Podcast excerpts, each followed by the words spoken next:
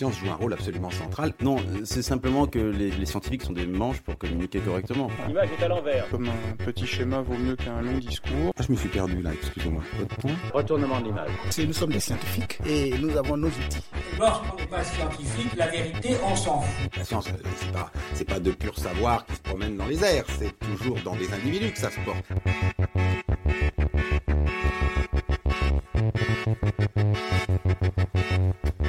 Vous êtes sur L R F M quatre-vingt-treize point un à l'écoute de Recherche en cours. Bienvenue à vous. Recherche en cours, une émission présentée par Jean-Marc Galland et Marie-Catherine Mérat. Bonjour Marie-Catherine. Bonjour. Alors aujourd'hui, on va parler d'une enquête qui est sortie euh, fin deux mille vingt et un.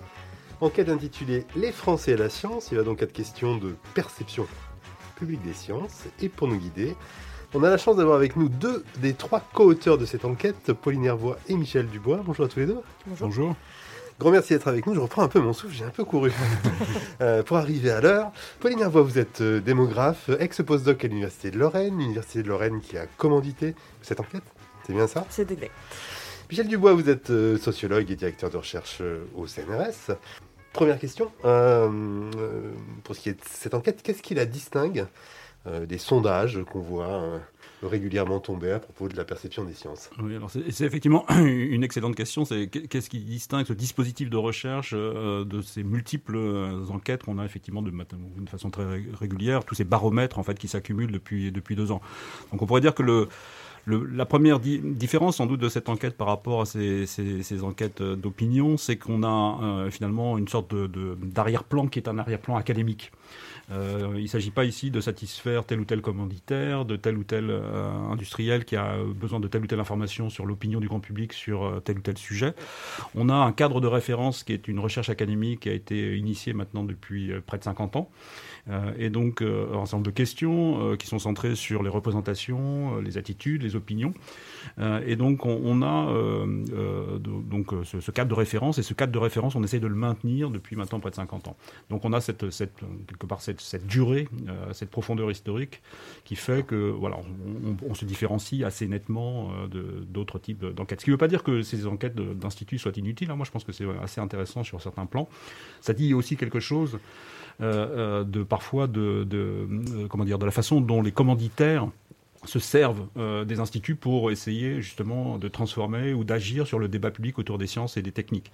Hein, euh, pour, pour le dire par exemple assez simplement, j'ai, j'ai regardé très, très attentivement l'ensemble des enquêtes qui ont été commanditées sur ces questions de rapport sciences et sociétés, et on voit que par exemple un institut comme l'Institut Sapiens euh, est très demandeur euh, de ce type de, de, d'enquête pour pouvoir précisément porter, euh, porter une cause particulière, une façon de lire euh, les résultats et agir sur le débat public. Donc c'est un enjeu aussi, un enjeu en termes de débat public. D'accord, alors qu'on, qu'on comprenne bien, vous parlez de profondeur historique depuis cinquante ans, ça veut dire que la même enquête, les mêmes questions sont reposées de, de façon régulière sur cette durée longue, c'est bien ça ? Euh, on est effectivement sur, ouais. la, sur la huitième vague d'enquête. La première a été menée en dix-neuf cent soixante-douze et euh, sur un socle de soixante questions euh, qui ont été posées euh, cette année en, en deux mille vingt, euh, vingt questions sont euh, récurrentes depuis, euh, depuis huit vagues. Donc, euh, ce qui nous permet de, de mesurer euh, sur cinquante ans euh, la perception des Français euh, vis-à-vis de la science. Ok, de voir de vraies, de vraies évolutions et... Et, et pas juste des épiphénomènes, mais de voir des tendances. Exactement, oui. Et ce, et ce que dit bien effectivement Pauline, c'est qu'il y a, il y a un fond qui est constant. Il faut imaginer en fait que, comme si c'était euh, notre collègue Martin Bauer avec qui on travaille, utilise souvent cette image d'une sorte de train, donc il y a une sorte de locomotive Euh, à laquelle on ne touche pas, euh, grosso modo. Donc c'est ce, ce wagon d'une vingtaine de questions, une trentaine de questions qui reste stable, et on fait très attention à ne pas toucher à la formulation, vraiment au mot près, hein, parce qu'on sait que, bien sûr, les réponses sont extrêmement dépendantes de la façon dont les questions sont, sont formulées. Et puis dans les wagons, euh, derrière cette locomotive, effectivement, il y a plein de, d'éléments d'actualité euh, pour différentes raisons, parce que des fois, tout simplement, euh, les financeurs, notamment le ministère euh, de, de la Recherche, a des interrogations spécifiques qui tiennent au contexte particulier euh, dans lequel ces, ces enquêtes ont été financées. Donc depuis les années soixante-dix, donc les années soixante-dix, quatre-vingts, quatre-vingt-dix, on peut, quelqu'un qui a une, une, une, les lunettes un peu d'une histoire des sciences sociales peut relire finalement l'histoire euh, des interrogations du ministère parfois à travers ces enquêtes. Donc c'est, c'est okay. un peu, voilà. Euh, et, et bien entendu, dans la dernière vague, euh, la question d'actualité, c'était le Covid. Hein, c'est-à-dire que c'était, il était évident pour nous que on avait besoin de faire monter dans notre wagon des questions qui étaient spécifiquement centrées sur la question Covid, puisque c'est un, un, une question aujourd'hui centrale. Alors bien sûr, on va, on va y revenir dans la suite de l'interview. Je vous laisse juste, est-ce que vous avez un exemple de question récurrente comme ça, depuis donc, les années dix-neuf cent soixante-dix, enfin, oui. soixante-douze? Euh, donc une, une question qui revient depuis les années soixante-dix, c'est précisément, euh, pour vous, la science apporte-t-elle plus de bien que de mal, autant de bien que de mal, ou plus de mal que de bien? C'est une façon de poser la question des effets ressentis, euh, euh, non pas tant de l'activité scientifique en elle-même, mais des produits de l'activité scientifique.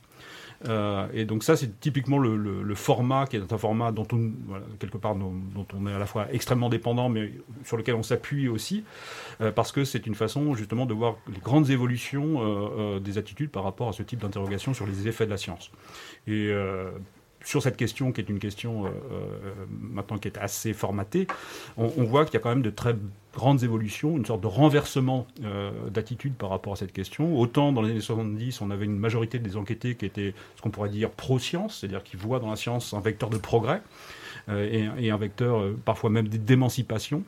Euh, autant euh, maintenant, euh, depuis les années quatre-vingts à quatre-vingt-dix, on voit se renverser, ou plus exactement, on voit s'affirmer une forme d'ambivalence, et donc on a l'opinion selon laquelle la science a, pro- procure autant de bien que de mal qui devient dominant. Qui devient majoritaire. Et donc voilà. Ça, c'est une tendance que vous, qui se confirme en deux mille vingt. Tout à fait. Ça, c'est une, une, une tendance qui, qui existait avant, les, bien sûr, notre enquête, qu'on avait déjà vue émerger, mais qui s'affirme, et c'est-à-dire les écarts se creusent encore, euh, encore récemment.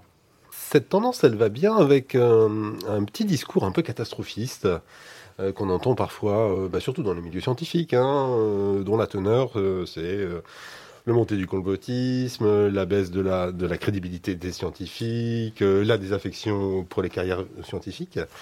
Est-ce que c'est quelque chose que vous, que vous voyez dans, le, dans l'édition deux mille vingt du sondage? Parce qu'il y a d'autres questions, hein, on va y venir, hein, sur l'intérêt pour les sciences, la familiarité avec les sciences, euh, la confiance euh, dans la science, on l'a, on l'a évoqué un peu. Est-ce que ce tableau catastrophiste, vous le dépeignez avec votre enquête?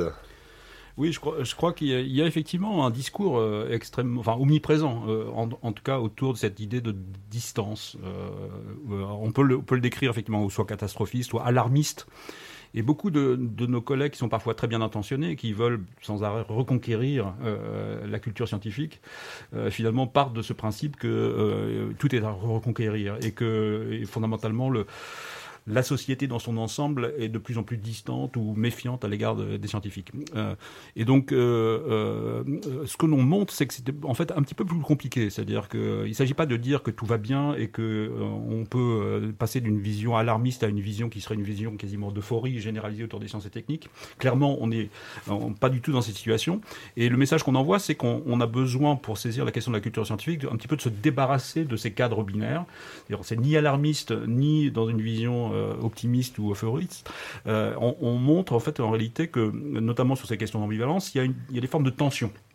Et qu'il y a à la fois, bien entendu, un rapport quasiment parfois utilitariste aux sciences, c'est-à-dire qu'il y a une forme d'intérêt euh, du grand public pour beaucoup de sujets, parce que ces sujets sont perçus comme ayant des conséquences sur la vie ordinaire, la vie quotidienne de tous les jours. En particulier, je crois, la, la médecine arrive dans le, dans le top des euh, oui, oui, exactement, sujets d'intérêt, effectivement, euh, l'environnement aussi. L'environnement, la médecine, tout ce qui relève des énergies, euh, énergies renouvelables, toutes ces dimensions euh, qui, sont, qui trouvent finalement euh, une réalité euh, dans, dans, dans les pages des quotidiens, enfin quelque chose qui, qui, qui relève un petit peu de la proximité, euh, ce qui fait la proximité du rapport aux sciences, dans la culture scientifique en général. Donc il y, y a un intérêt qui est là, euh, et en même temps on voit également une sorte un petit peu de distance critique, euh, notamment par rapport à tous les effets induits, que ça peut être les effets induits sur la vie euh, au, au quotidien, le travail, euh, parfois même des, l'expression d'une sorte de déception par rapport à des promesses qui n'ont pas été tenues, hein, euh, notamment on, on, on sait que les chercheurs sont très prolixe en matière de promesses. Hein.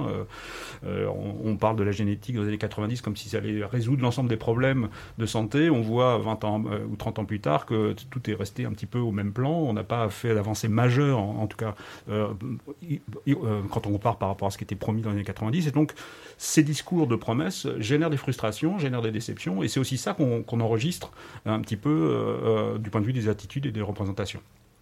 D'accord. Alors, il y a un autre euh, indicateur... Euh...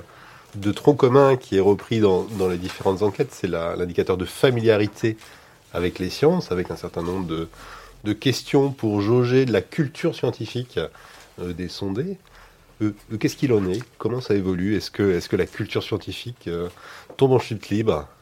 Alors, tomber en chute libre, c'est, c'est peut-être un peu, un peu grossier. Euh, juste pour vous expliquer un petit peu, effectivement, il y a, il y a un socle de huit à dix questions qui sont posées euh, sur chaque vague de sondage. Et on prend le taux de, bon, de bonnes réponses qu'on divise par l'ensemble des réponses. Et on a ce qu'on appelle un indice euh, de familiarité. Et euh, ce qu'on observe, c'est qu'effectivement, il y a une légère diminution de cet indice euh, au, fil, au fil du temps, mais euh, toute génération confondue. Donc ce discours euh, qui, qui est un peu diffusé, qui dit que euh, plus les générations sont jeunes, moins elles sont cultivées euh, scientifiquement, euh, est faux, en fait. Euh, c'est, c'est, c'est peut-être une petite perte globale de la culture scientifique, euh, toute, euh, tout âge confondu, toute génération confondue. Mais encore une fois, est-ce que c'est quoi, comment on la mesure, c'est quoi le type de questions qu'on va poser pour connaître cette familiarité ? Alors, c'est vraiment des, cultures, des questions de culture scientifique. Euh, vous avez des que- une question euh, qui est euh, sur euh, est-ce que les êtres humains et les dinosaures ont vécu à la même époque ? Euh, mais vous avez aussi des questions euh, plus techniques euh, sur euh, la radioactivité ou sur euh, les ondes sonores, par exemple. Oui, ça c'est une technique effectivement euh, euh, qui est un petit peu importée des grandes enquêtes internationales et, et donc il y a un nombre d'items de, ou de questions qu'on, qu'on, qu'on essaye de maintenir. Alors il est évident que c'est une mesure extrêmement frustre de la culture, de la culture scientifique. On est bien conscient que la culture scientifique ne se limite pas à le fait de savoir si tel ou tel énoncé est vrai ou faux ou sur lequel on ne sait pas. Euh, la culture scientifique c'est plein d'autres choses. C'est également la façon, est-ce que vous lisez euh, régulièrement par exemple des articles qui concernent les sciences, euh, est-ce que vous, vous discutez de sciences avec euh, les gens qui forment votre réseau de sociabilité ? Est-ce que vous vous déplacez dans des événements de culture scientifique ? C'est tout ça en réalité euh, qui constitue sans doute un bon indicateur euh, qui reste à construire à mon sens de ce qu'est la culture scientifique. Donc il faut faire très attention à la fois euh, euh, ce, que, ce que dit Pauline est, est tout à fait juste, c'est-à-dire qu'on a, on peut calculer des scores, on peut, on peut calculer des indices sur la base des réponses qu'on obtient à une sorte de, de, de, de, de, de questions élémentaires de, de connaissances, mais pour autant même cette mesure, d'un, voilà, cette mesure quantitative de ce qu'est la culture scientifique en fait passe à côté de l'essentiel, passe à côté sans doute de ce qui euh, est la présence de la culture scientifique à travers toutes les formes d'engagement euh, du public à l'égard des sciences et techniques. Et ça, on ne peut pas le réduire de façon très très simple à un score. On peut essayer de le faire, mais c'est un petit peu, c'est un petit peu complexe. D'accord. En tout cas, le score sur ces questions de, de culture générale des sciences, il ne chute pas de façon drastique. Est-ce que dans la culture scientifique, il y a aussi euh, une connaissance, une familiarité avec le fonctionnement de la recherche ? Et est-ce que ça, vous le, vous le documentez avec cette enquête ? Oui, euh, on a essayé, euh, dans, justement dans le cadre un petit peu de la période euh, Covid, d'essayer de voir dans quelle mesure l'exercice de pédagogie en temps réel qu'on a observé maintenant depuis deux ans pouvait porter euh, des fruits. Euh, notamment, euh, on, on voit que depuis deux ans, il y a eu énormément de chercheurs qui ont été invités sur les plateaux pour expliquer comment fonctionnent les essais cliniques, qu'est-ce qu'une méthode, une méthode randomisée.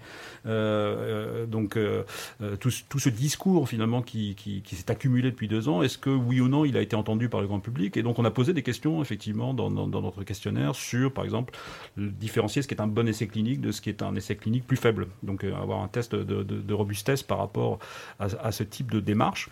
Et, et effectivement, on obtient, euh, à mon sens, euh, quasiment deux tiers des enquêtés qui donnent la bonne réponse, qui arrivent à identifier ce qui est un bon essai clinique par rapport à ce qui serait un essai clinique plus faible. Euh, et, et je pense qu'on aurait posé cette question-là un an ou un an et demi plus tôt, euh, clairement, on aurait été dans une situation quasiment avec un résultat qui simplement aurait été aléatoire. C'est-à-dire on aurait peut-être une bonne réponse sur deux, mais sans que ça soit forcément fondé sur une connaissance précise. D'accord, on a tous progressé incroyablement en essais cliniques, en P C R, en tests antigéniques, et cetera. En tout cas, on a tous et cetera l'illusion d'avoir progressé, ce qui est déjà pas mal. c'est, ça, c'est une première étape. Alors, autre indicateur euh, documenté dans l'enquête, c'est le, c'est le rapport à ce que vous appelez des parasciences.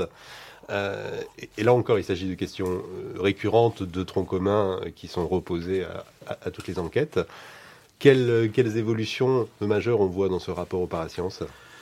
Oui, ça c'est, c'est un point que, que je trouve toujours assez fascinant, c'est lorsqu'on demande, euh, lorsqu'on demande aux enquêtés de hiérarchiser par exemple les sciences, euh, et donc euh, dans une vision, on a tous à un moment donné une sorte de hiérarchie symbolique des sciences à, à l'esprit, euh, qu'on les connaisse précisément ou pas, euh, et les scientifiques eux-mêmes ont leur propre hiérarchie symbolique des sciences. Euh, quand on demandait par exemple à, à Auguste Comte à la fin du dix-neuvième quelle est la science, la science reine en quelque sorte, il mettait tout en haut la sociologie, hein, donc au-delà, au-delà de la biologie, la physique, se trouvaient la physique sociale et la sociologie. Est-ce que vous exprimez une certaine nostalgie ? Voilà, donc moi, moi je suis toujours resté sur cette idée-là, je ne comprends pas euh, pourquoi je suis le seul à partager cette idée, euh, mais toujours est-il que quand on pose la question, effectivement aujourd'hui, clairement la sociologie n'est pas du tout en haut de la hiérarchie symbolique, on, on serait plutôt dans le, dans le tiers euh, un petit peu en bas de l'échelle.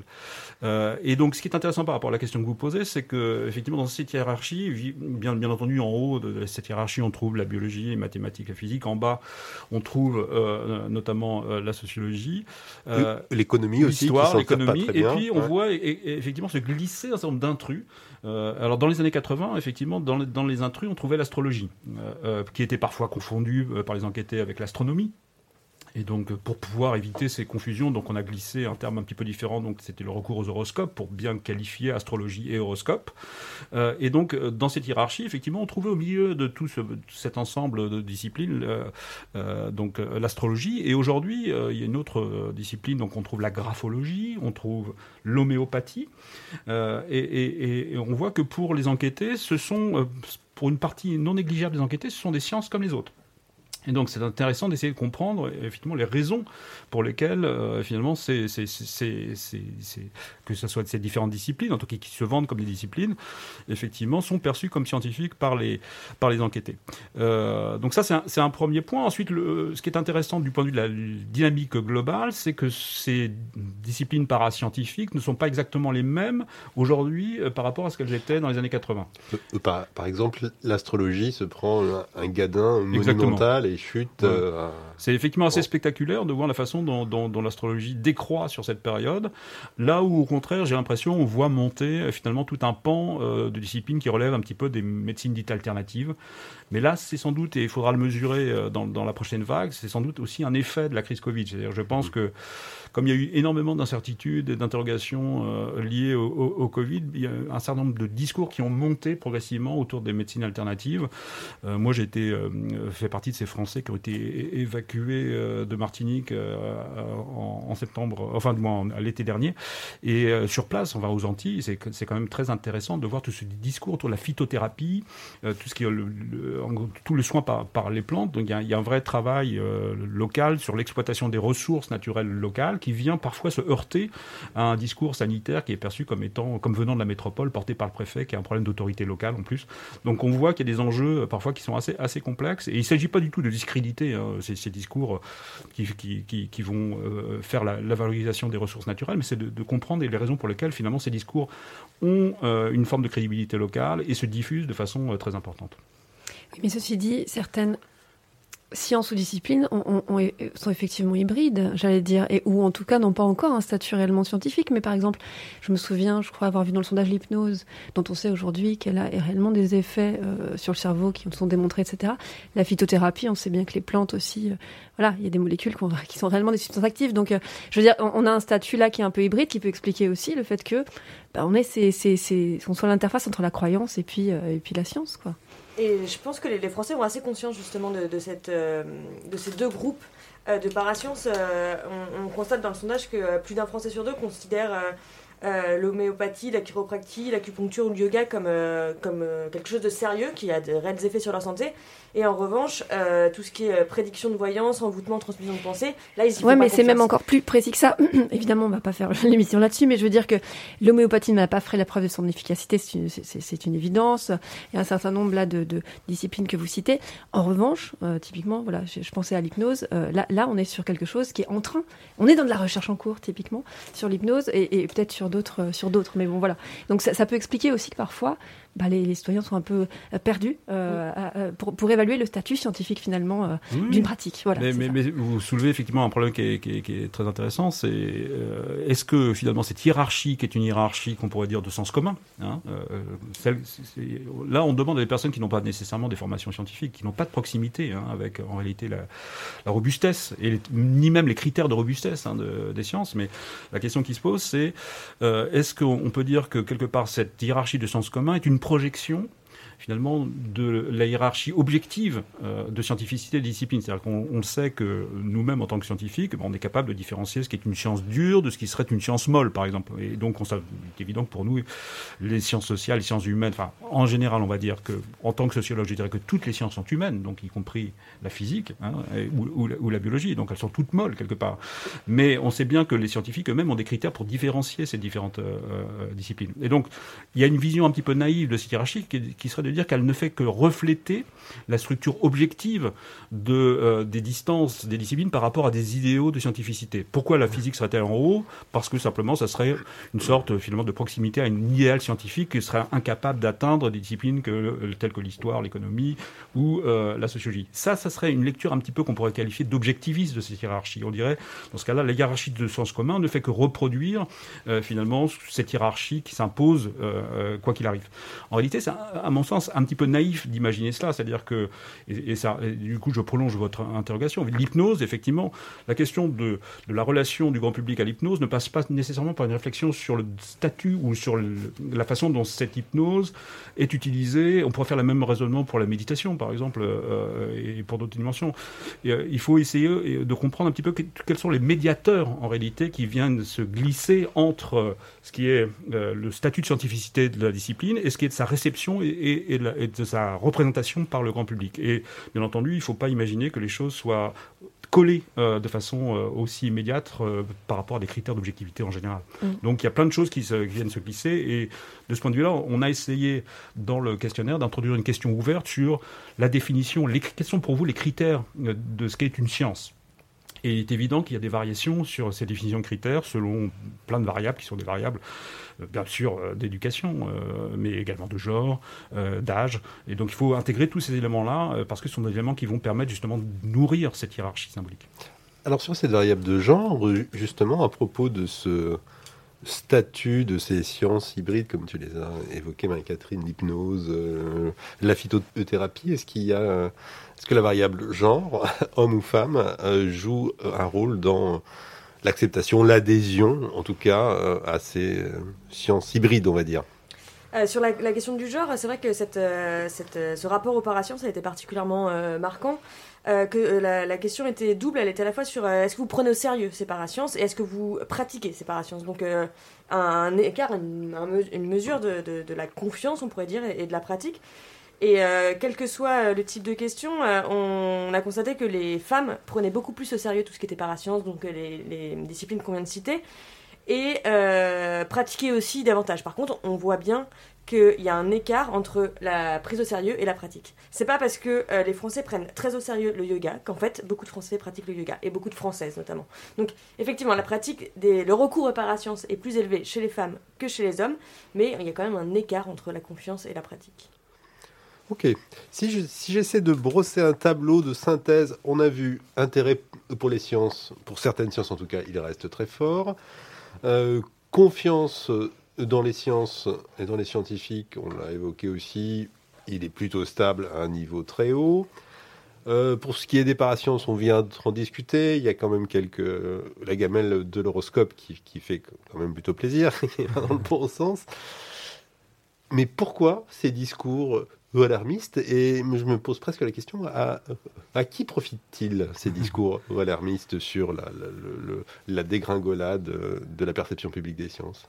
Oui, alors pour, pour, pourquoi effectivement cette omniprésence du, du discours sur, sur la défiance ? euh, Peut-être, première raison, parce que ceux qui alimentent ce discours sont eux-mêmes euh, l'objet de ce discours de défiance. C'est-à-dire d'où, d'où sort ce discours euh, de, de la défiance, en partie parfois de responsables de politique scientifique. Euh, euh, et moi j'ai entendu euh, plusieurs ministres euh, nous dire que parfois certaines mesures ne pouvaient pas être prises parce que la confiance n'était pas là. Donc on pourrait dire que, euh, quelque part, la, la défiance est un levier euh, d'action ou d'inaction.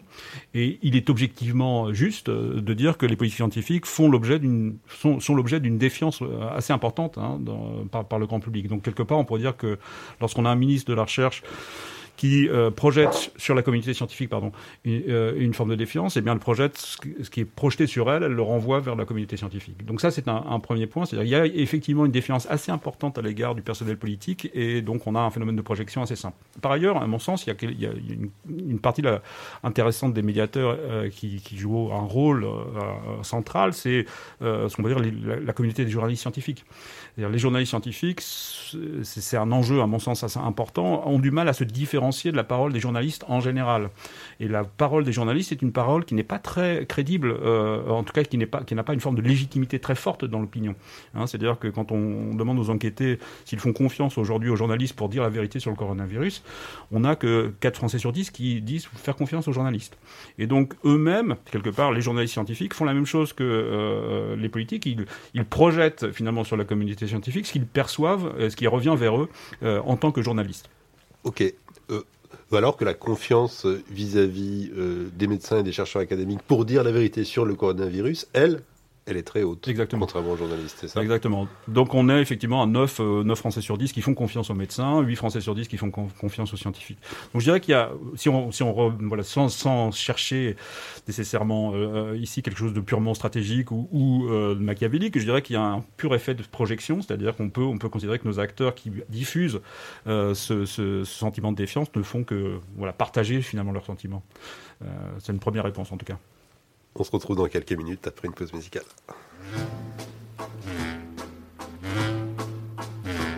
Mon oncle, infâme bricoleur, faisait en amateur des bombes atomiques. Sans avoir jamais rien appris, c'était un vrai génie. Question travaux pratiques. Il s'enfermait toute la journée au fond de son atelier pour faire ses expériences. Et le soir, il rentrait chez nous et nous mettait en transe en nous racontant tout. Pour fabriquer une bombe à mes enfants, croyez-moi, c'est vraiment de la tarte. La question du détonateur se résout en un quart d'heure, c'est de celle qu'on écarte.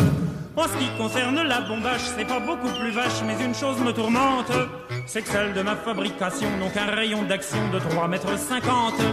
Il y a quelque chose qui cloche là-dedans, j'y retourne immédiatement.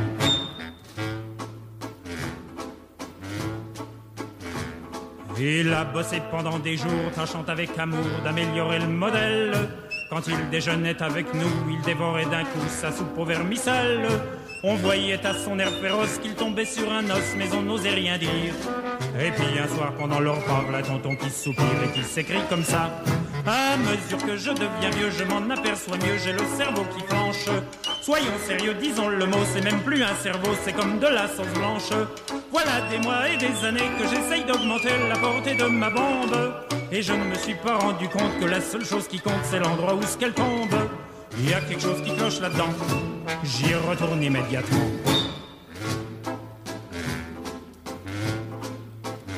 Sachant proche le résultat, tous les grands chefs d'État lui ont rendu visite. Il les reçut et s'excusa de ce que sa cagna était aussi petite. Mais sitôt qu'ils sont tous entrés, il les a enfermés en disant « Soyez sages ». Et quand la bombe a explosé, de tous ces personnages, il n'est plus rien resté. Quand on, devant ce résultat, ne se dégonfla pas et joua les andouilles. Au tribunal, on l'a traîné et devant les jurés, le voilà qui bafouille. Messieurs, c'est un hasard affreux, mais je jure devant Dieu, quand mon âme et conscience, en détruisant tous ces tordus, je suis bien convaincu d'avoir servi la France. On était dans l'embarras, alors on le condamna et puis on l'amnistia. Et le pays reconnaissant l'élut immédiatement, chef du gouvernement.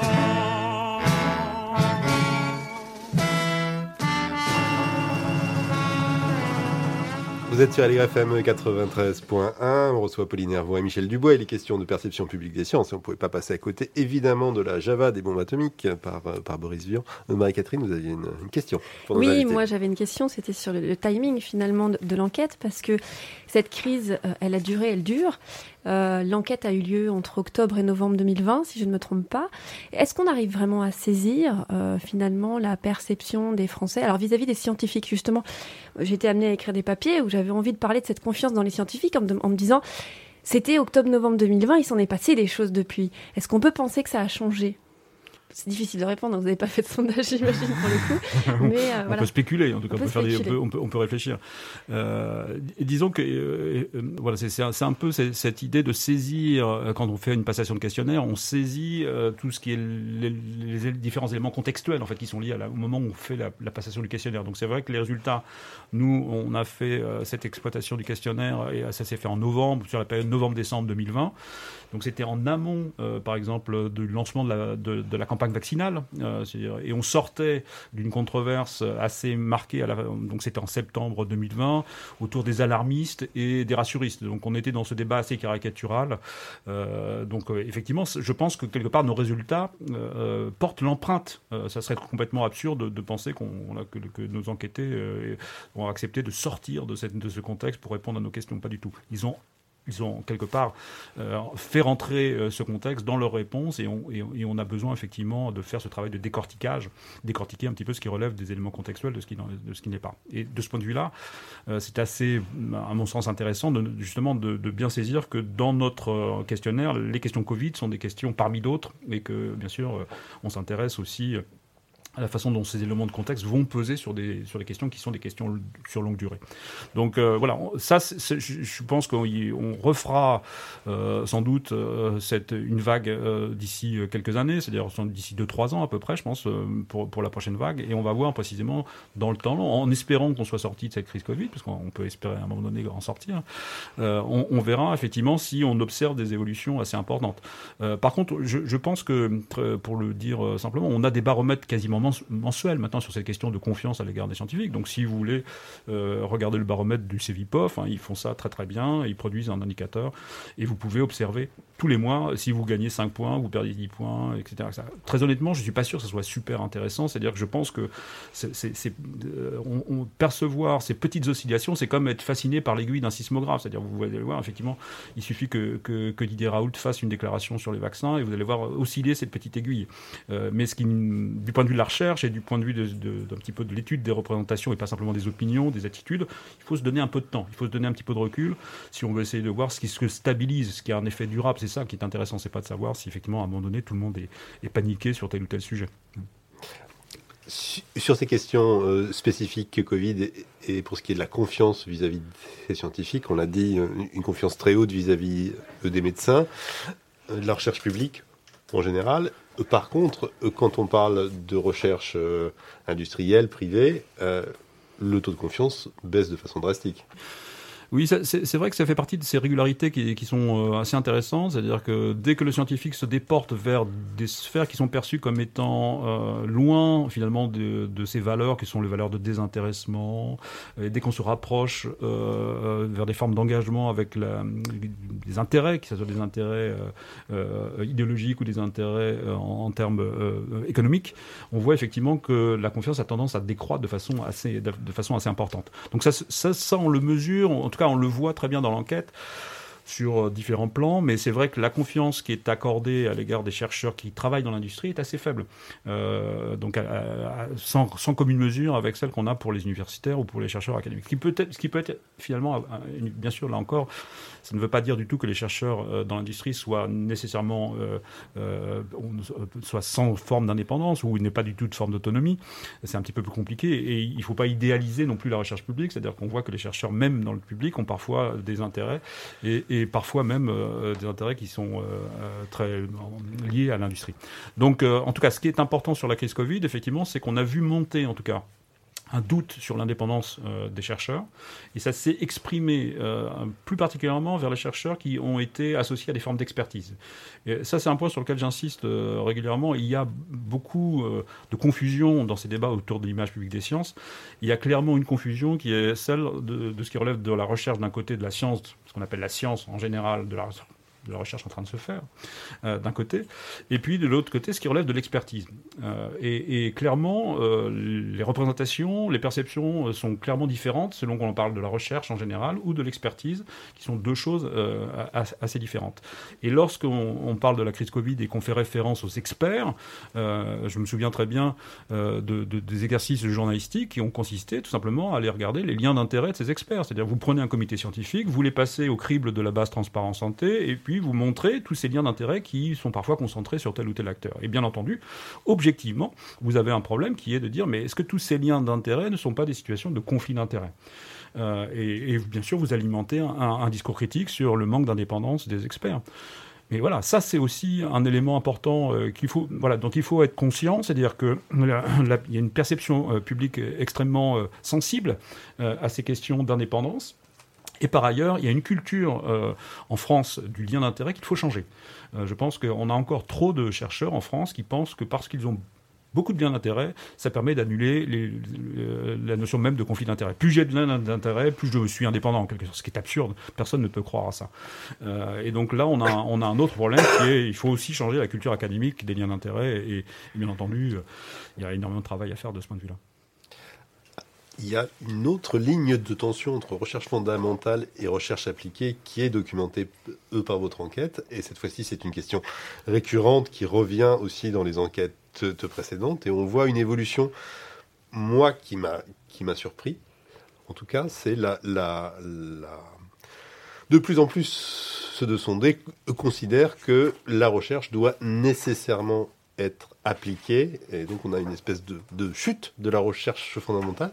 Comment, comment on peut le comprendre, ça ? Comment vous, vous l'interprétez, cette chute ?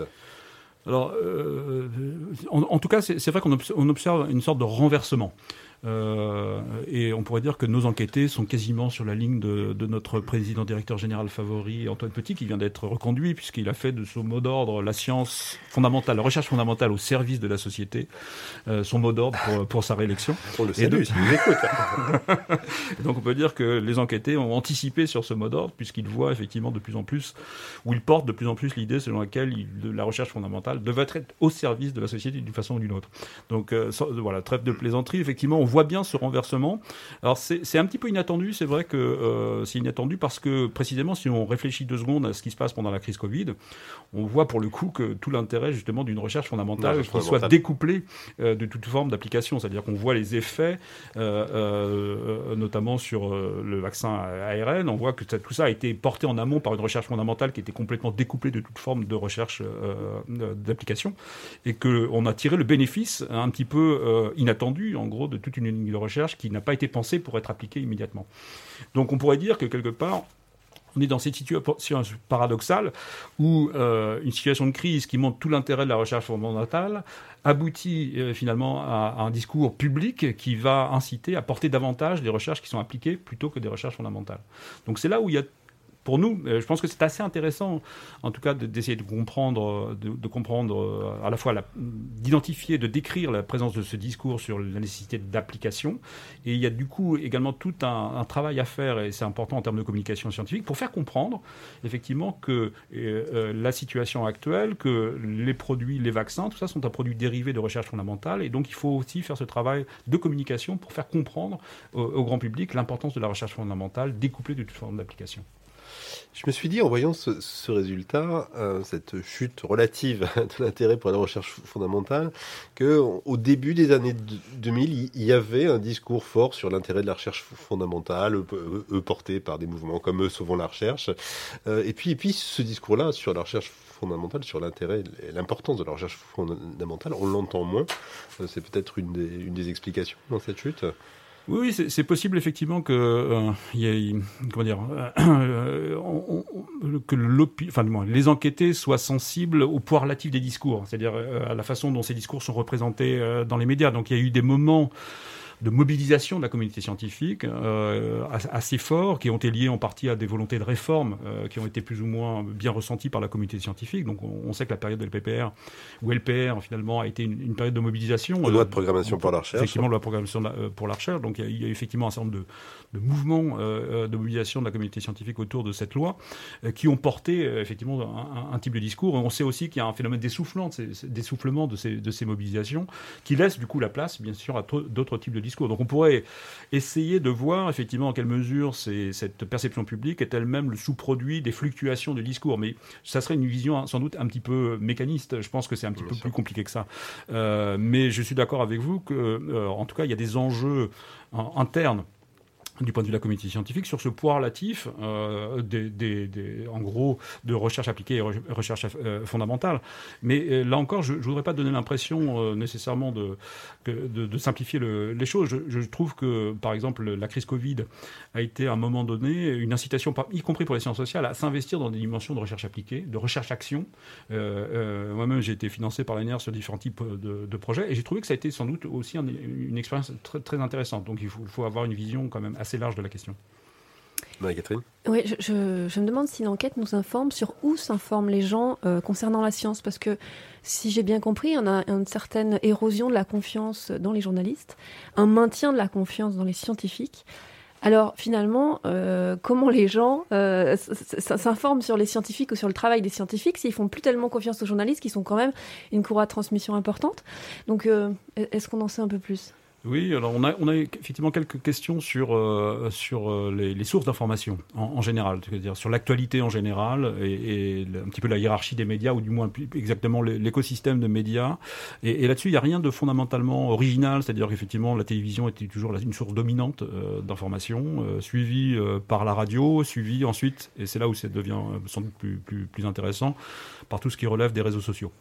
Euh, et donc, euh, bien entendu, euh, les journalistes, euh, et, les, et en particulier les journalistes scientifiques, euh, ont les yeux rivés sur les réseaux sociaux parce que c'est aussi leur outil de travail. Euh, et donc, euh, du coup, c'est aussi intéressant euh, d'essayer de comprendre parfois pourquoi ils ont tendance à surreprésenter des, des, des phénomènes minoritaires, parce que ces phénomènes minoritaires sont souvent représentés dans les réseaux, sur les réseaux sociaux, et donc ils ont tendance, là aussi, c'est une autre confusion qu'on voit euh, fréquemment, c'est la confusion entre ce qui est une population générale et ce qui est une minorité mobilisée sur les réseaux sociaux.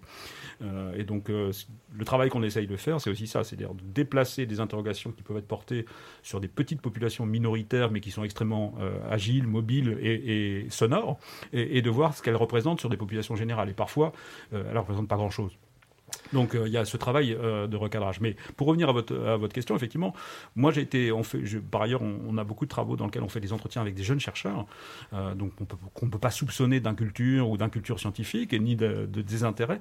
Et j'ai tu, toujours frappé par le fait que euh, beaucoup de jeunes chercheurs, des doctorants, des post-doctorants, vont s'informer euh, sur, des, sur les réseaux, vont s'informer sur YouTube, ont identifié deux, trois sources qui sont des sources d'information sur des formats extrêmement courts, sur des formats de vidéos qui sont parfois des vignettes, des capsules de deux trois minutes, ils prennent le temps de regarder ces informations une fois par jour et c'est fini. Et donc euh, là, clairement, il euh, y, y a sans doute euh, beaucoup de choses à faire pour euh, essayer d'élargir cet horizon d'information. Mmh. Alors si, si on en vient aux questions spécifiques de Covid de l'enquête, il y en a une qui nous intéresse particulièrement. Elle est formulée de la façon suivante, très simplement. Les vaccins sont-ils nocifs ? Qu'est-ce qui, euh, qu'est-ce qui ressort ? On aimerait bien vous montrer des graphes, mais on ne peut pas. La radio, voilà, la, la radio ne permet pas. Non, sur sur la question effectivement euh, vaccinale, c'est moi je trouve c'est c'est un élément euh, très intéressant. Comme on l'a dit, on a fait la passation de de questionnaires avant Euh, la mise en place euh, du, de la politique vaccinale, et euh, ce qu'on pouvait déjà percevoir, c'était un niveau d'hésitation vaccinale élevé à l'époque, c'est-à-dire fin, fin, fin, fin deux mille vingt, avant même que cette campagne s'engage, on avait euh, finalement deux pôles euh, de, d'opinion qui étaient assez stabilisés, avec les pro-vaccins et les anti-vax euh, de chaque côté, mais qui représentaient des minorités, euh, c'est-à-dire qu'on avait à peu près dans, en, en ordre un petit peu de grandeur, vingt pour cent de nos enquêteurs qui étaient pro-vaccin. On avait de l'autre côté à peu près vingt pour cent qui étaient anti-vax. Et puis au milieu, on avait soixante pour cent de la population qui était sur des formes d'hésitation, euh, qui se déplaçaient sur un spectre d'hésitation du, du, du probable à l'improbable. Et donc tout ce qu'on pouvait dire à ce moment, c'est qu'il y avait une forme de fluidité Euh, de, des enquêtés par rapport à ça, qui était assez éloigné en réalité du discours ambiant, qui était une sorte de, d'interrogation autour de la majorité des Français qui seraient devenus anti-vax euh, à la fin des années, euh, à la fin de l'année deux mille vingt. Et donc nous, ce qu'on pouvait dire, bah, on n'a pas, ce, on n'a pas cette omniprésence du discours anti-vaccin, on a simplement effectivement des formes d'hésitation qu'il ne faut pas confondre avec euh, les mouvements anti-vaccinaux. Et tout ce qu'on a vu après sur la période qui a été de janvier jusqu'à juin, ça a été progressivement ce déplacement de la majorité des enquêtés vers une forme d'adhésion plus ou moins contrainte finalement à l'usage du, du vaccin. Et il n'est resté progressivement euh, finalement qu'une population très minoritaire qui, qui s'est reconnue dans, dans la thématique antivaccinale. Donc euh, là aussi, je trouve que euh, c'est assez intéressant. Les outils de, de, de, de le travail d'enquête des sciences sociales permet là pour le coup de faire ce travail de correction, euh, de dire voilà, vous, on a ce discours ambiant qui surreprésente les mouvements anti-vax. c'est pas ce qu'on observe dans une population générale, et on peut dire quelque part qu'il n'est pas inutile d'agir en termes de, de, de politique sanitaire sur, sur un ensemble de mécaniques, de mécanismes pour pouvoir faire influencer progressivement une population et créer des formes d'adhésion. Et mécaniquement, c'est ce qu'on a vu. Par contre, là où je trouve que le gouvernement a été très maladroit, c'est euh, lorsqu'il s'est agi de, de, de, de mettre en place un comité citoyen sur les vaccins, justement pour essayer de faire avaler cette pilule de, de l'adhésion plus ou moins contrainte aux vaccins. Donc, ils sont partis sur cette idée qu'on pouvait organiser un comité avec un tiers de pro-vaccins, un tiers d'anti-vax et un tiers d'hésitants. Et quand vous faites ça, vous êtes dans une population qui est complètement biaisée par rapport à la réalité de, de, des populations. Il suffisait juste de regarder les, les enquêtes existantes pour voir que ça ne marcherait pas. Et de fait, ce, ce comité citoyen, finalement, n'a pas servi à grand-chose. Sur cette hésitation vaccinale, est-ce qu'il y a des, des marqueurs sociologiques de cette hésitation vaccinale en termes de genre, en termes de niveau d'études, en termes de, je ne sais pas, euh, province, euh, Paris euh... Euh, en termes de, en termes de niveau d'études, euh, effectivement, plus les personnes ont un niveau d'éducation élevé, euh, plus elles sont favorables euh, à la vaccination et, euh, et inversement, euh, moins le niveau d'études est élevé et plus il y a une réticence euh, à la vaccination. Et ça, c'est quelque chose qu'on a observé aussi de manière générale. Hein, le, la confiance en la science est beaucoup plus marquée chez les personnes les plus diplômées et, euh, que chez les personnes les moins diplômées. Et, euh, la confiance euh, qu'on peut mesurer sous, le, sous la question de « avez-vous confiance ?», mais, mais également sous les, les questions un peu plus... Euh, euh, éloigné de cette question de la confiance, mais qui permettent aussi de mesurer euh, ce rapport euh, à la science. Alors, est-ce que je peux, est-ce que je peux te contredire, Pauline, sur, sur un point, chers collègues ? Bien sûr. euh, effectivement, il y, y a souvent un rapport linéaire entre la question de la confiance et la question du niveau d'éducation. Euh, ça veut dire que plus vous êtes éduqué, plus vous allez faire confiance, d'une façon générale, à, à, à la communauté scientifique. Mais sur des questions qui sont des questions controversées, Euh, sur des questions, notamment les, parfois la euh, controverse autour du vaccin, mais par, sur les O G M, sur euh, les ondes électromagnétiques, sur plein de sujets, en réalité, on perd euh, cette relation linéaire entre euh, niveau d'éducation et confiance. Ce qui veut dire quoi ? Ça veut dire qu'on peut parfois avoir, chez les personnes qui ont un niveau d'éducation à bac plus trois, avoir le même degré de rejet ou le même degré de défiance à la guerre, à, à, à, par rapport à une forme d'innovation euh, technologique. Donc, sur, euh, d'une façon générale, on peut dire qu'il y a bien un lien linéaire entre connaissance, éducation et adhésion. Par contre, sur certains sujets, qui sont des sujets controversés, là, on ne retrouve pas cette corrélation, on ne trouve pas ce lien. Euh, et donc ça, sur la question vaccinale, je pense que c'était aussi assez important. Et, et les médias font notamment un zoom très fort, j'en, j'en viens à ça, sur le complotisme. Est-ce qu'effectivement, les enquêtes confirment euh, que c'est un phénomène vraiment euh, excessivement fort, ou est-ce que ça reste quelque chose d'anecdotique quand même ? Oui, je, alors je ne sais pas où se situe la frontière entre ce qui est anecdotique et ce qui ne l'est pas. Ce qui est, ce qui est sûr, c'est que nous, dans, dans, dans l'enquête, on avait essayé de mesurer à peu près à deux Français sur dix qui pouvaient, à un moment donné, être associés à une forme de complotisme ou de conspirationnisme, en, en, si on interprète ça comme une sorte de grille de lecture qu'on va appliquer sur plein de sujets différents. Euh, donc euh, voilà, deux Français euh, sur dix, bah, ça fait quand même une population qui n'est pas, pas négligeable. En tout et, cas, et donc sur, le profil euh, sociologique, j'allais dire, est, est, est très varié, j'imagine. Oui, oui, c'est effectivement un profil euh, assez, assez varié, avec quelques même régularités euh, en termes de, de positionnement idéologique. Euh, c'est-à-dire qu'effectivement, on va avoir des surreprésentations euh, d'enquêtés qui vont être sur les polarités extrême gauche et extrême droite, euh, qui, donc, qui vont exprimer une forme de défiance par rapport à ce qu'on appelle le système, par rapport aux grandes institutions, et donc euh, bien sûr, ce discours sur le complot, sur la conspiration, se nourrit en partie de, en partie de ça. Euh, ça, c'est clair. Donc, euh, par contre, euh, moi, ce que j'avais trouvé plus, plus intéressant, c'était de dire, on a cette population de deux Français sur dix, mais cette, euh, si on essaye un petit peu de desserrer les taux et de monter à un niveau plus général, donc on, on, on avait posé cette question de savoir est-ce que vous croyez, par exemple, à l'existence de preuves qu'il y a eu des complots dans l'histoire, donc une sorte de sensibilité conspirationniste. Et là, il est évident que si vous posez ce type de questions, vous touchez davantage de monde. Hein, et là, on était plutôt à une échelle de quatre Français sur dix. Donc il faudrait pouvoir comparer ça au niveau international pour voir si on est vraiment singulier ou pas. Mmh. Sur ces questions spécifiques Covid, outre le, le sondage lui-même, vous avez mené un certain nombre d'entretiens qualitatifs. Euh, à quoi ils servent ces entretiens et qu'est-ce qui leur sort, en, en, en quoi ils nous aident ? Effectivement, on a, on a mené une trentaine d'entretiens en région Grand Est essentiellement et euh, ils permettent de... de, de comprendre les réponses en fait qui sont derrière. Euh, sur la question du Covid, justement, moi, ce que, ce que j'ai retenu de ces entretiens, c'est, euh, c'est euh, un sentiment de, de confusion complète euh, vis-à-vis de la science. Et justement, ce qu'on disait tout à l'heure, vis-à-vis de qui est scientifique, qui ne l'est pas, qui est journaliste, qui transmet l'information de qui. Et cette déformation-là, euh, qui, qui perd les Français, en fait, euh, les Français, ils ont été beaucoup marqués euh, par la crise des masques. Le fait qu'un politique, un jour, lui dise, euh, nous dise euh, « oui, il faut porter un masque », non, il ne faut pas en porter parce qu'en fait, on n'en a plus. Ça, c'est quelque chose qui a créé euh, de la confusion euh, parce qu'on ne savait plus qui croire et qui, qu'est-ce qui était du ressort du politique et qu'est-ce qui était du ressort du scientifique.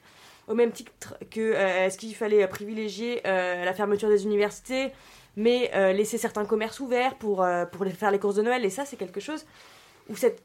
Enfin, ça a permis vraiment de comprendre en fait cette, cette hiérarchie de la confiance vis-à-vis du Covid et, euh, et de comprendre un peu cette, cette, cette perte en la confiance de la science, mais de manière assez... Euh, la confusion en tout cas qui avait été créée, créée par la crise. Oui. Euh, quelle est la suite de cette enquête ? À quand la prochaine ? À quand la prochaine ? Alors, euh, disons qu'on on essaye sans doute de, de, de commencer à travailler sur, sur, sur la prochaine vague qui sera programmée à peu près d'ici deux à trois ans. Euh, voilà, on essaye d'ores et déjà... Je peux lancer cet appel, c'est un appel ouvert. Vous voulez financer une magnifique enquête, n'hésitez pas à nous contacter. Vous êtes au ministère, vous êtes euh, à telle ou telle, telle institution. On sera bien entendu euh, très intéressé par... Euh, par tout soutien financier par rapport à ça, parce que c'est un, un exercice assez coûteux, hein, c'est-à-dire en réalité, effectivement, ce type d'enquête. On a besoin d'avoir à la fois des panels euh, assez, assez volumineux, et puis par ailleurs, ces enquêtes, euh, jusqu'à présent, étaient souvent faites en face à face. Euh, euh, donc ce que, ce que portaient les grands, les grandes, les grands instituts euh, et ce qui n'a pas été fait pour ce, pour ce, pour cette dernière vague, la huitième vague, elle, elle s'est faite sur, sur, un, sur la base d'un panel en ligne. Et donc bon, je ne sais pas si vous avez été sensible à ça, mais il y a eu un certain nombre de, de papiers euh, assez intéressants, notamment sur ces, sur assez ces, critiques ces, hein, ces sur effectivement ouais. sur, sur, le, sur le, ces questions. Donc ça doit aussi nous, nous interroger sur, euh, sur le recours à ces panels et trouver des panels qui soient des panels sur lesquels on puisse effectivement euh, travailler euh, sérieusement. Donc on a un travail un, un petit peu réflexion à mener par rapport à ça.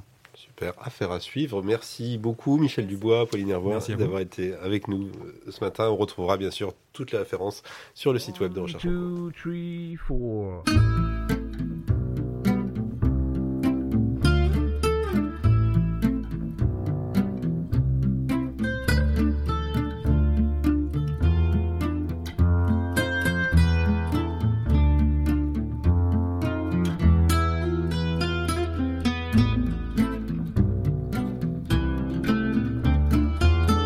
Toujours sur L R F M à l'écoute de Recherche en cours. Euh, on va rester dans le thème de l'information scientifique. Marie-Catherine, vous avez assisté à une journée sciences et médias. Racontez-nous. Oui, raconter la science en temps de crise. D'ailleurs, Michel Dubois, vous y avez participé. Voilà, donc le vingt-cinq janvier dernier, se tenait une journée de conférences et débats intitulée « Raconter donc la science en temps de crise ». Elle était organisée par l'Association des journalistes scientifiques de la presse d'information, la Bibliothèque nationale de France, et six sociétés savantes. Je ne vais pas toutes vous les citer, quelques-unes, la Société chimique de France, Société française de physique, et cetera. Alors, journalistes, politiques et scientifiques étaient réunis le temps d'une journée pour discuter d'une crise qui est en train, alors peut-être, de modifier la perception de la science par les citoyens. Ça, on verra dans les prochains sondages, mais on en a abondamment parlé. Euh... Voilà, donc en tout cas, ce qui est sûr, c'est que les journalistes ont du souci un petit peu à se faire, puisque les Français, on l'a dit aussi, n'étaient plus que trente-neuf pour cent à leur faire confiance pour dire la vérité sur le coronavirus, euh, et cinquante-cinq pour cent ne leur faisaient pas confiance du tout. Et pas sûr que la situation se soit améliorée en deux mille vingt et un. Alors qu'est-ce qui s'est dit d'autre dans cette journée ? Alors pour Bruno David, président du Muséum national d'Histoire naturelle, venu participer à une table ronde, eh bien, la pandémie, je le cite, a été une occasion manquée de faire comprendre ce qu'est la science. Alors la faute à qui ? Les responsabilités sont partagées. Cette pandémie aura au moins eu le mérite de révéler une série de dysfonctionnements et de défaillances. Dysfonctionnements politiques d'abord, avec une gestion de la crise contestable, comme l'a souligné Bernard Jomier, sénateur, l'un des rapporteurs de la commission d'enquête sur la gestion de la pandémie par les pouvoirs publics, qui est venu apporter ce vingt-cinq janvier, un regard critique sur la communication gouvernementale pendant la crise Covid.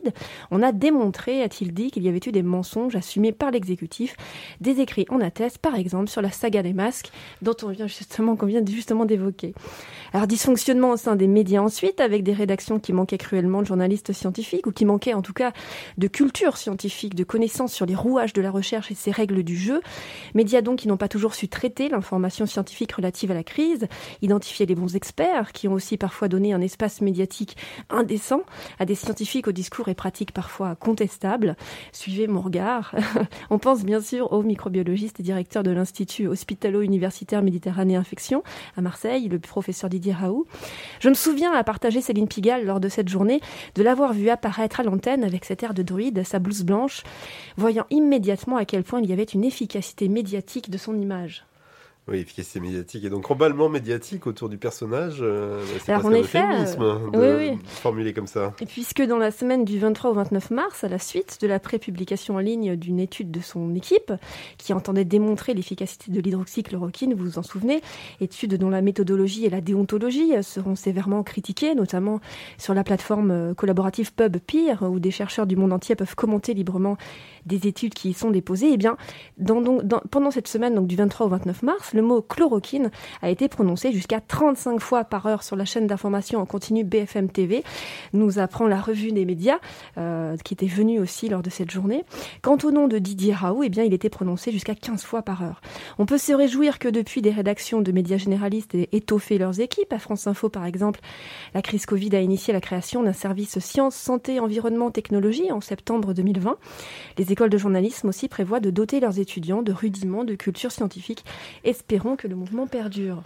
Et pour ce qui est des chercheurs, est-ce qu'ils ont fait aussi leur mea culpa ? Alors oui, car ils reconnaissent s'être parfois exprimés dans les médias sur des sujets qui étaient en dehors de leur expertise, n'avoir pas su évoquer l'incertitude normale de la science face à des journalistes aux attentes démesurées, avides de réponses immédiates. Au début, on se fait piéger, a admis l'épidémiologiste Mircea Sofonea lors de cette journée, lequel pose la question de la déontologie, de la communication médiatique. À aucun moment, vous ne serez sanctionné pour vous être exprimé en dehors de votre champ de compétences, observe-t-il. En août deux mille vingt et un, le C N R S s'était d'ailleurs exprimé sur ce point dans un communiqué, regrettant les prises de position publiques de certains scientifiques, souvent plus soucieux d'une éphémère gloire médiatique que de vérité scientifique sur des sujets éloignés de leur champ de compétences professionnelles. Le communiqué rappelait une recommandation du comité d'éthique du C N R S sur les droits et devoirs des chercheurs et chercheuses intervenant dans l'espace public. Le chercheur doit faire la distinction entre ce qui relève de connaissances validées par des méthodes scientifiques, de ce qui relève d'hypothèses de travail ou fait l'objet de débats. Il convient par ailleurs de signaler les marges d'incertitude des résultats de la recherche.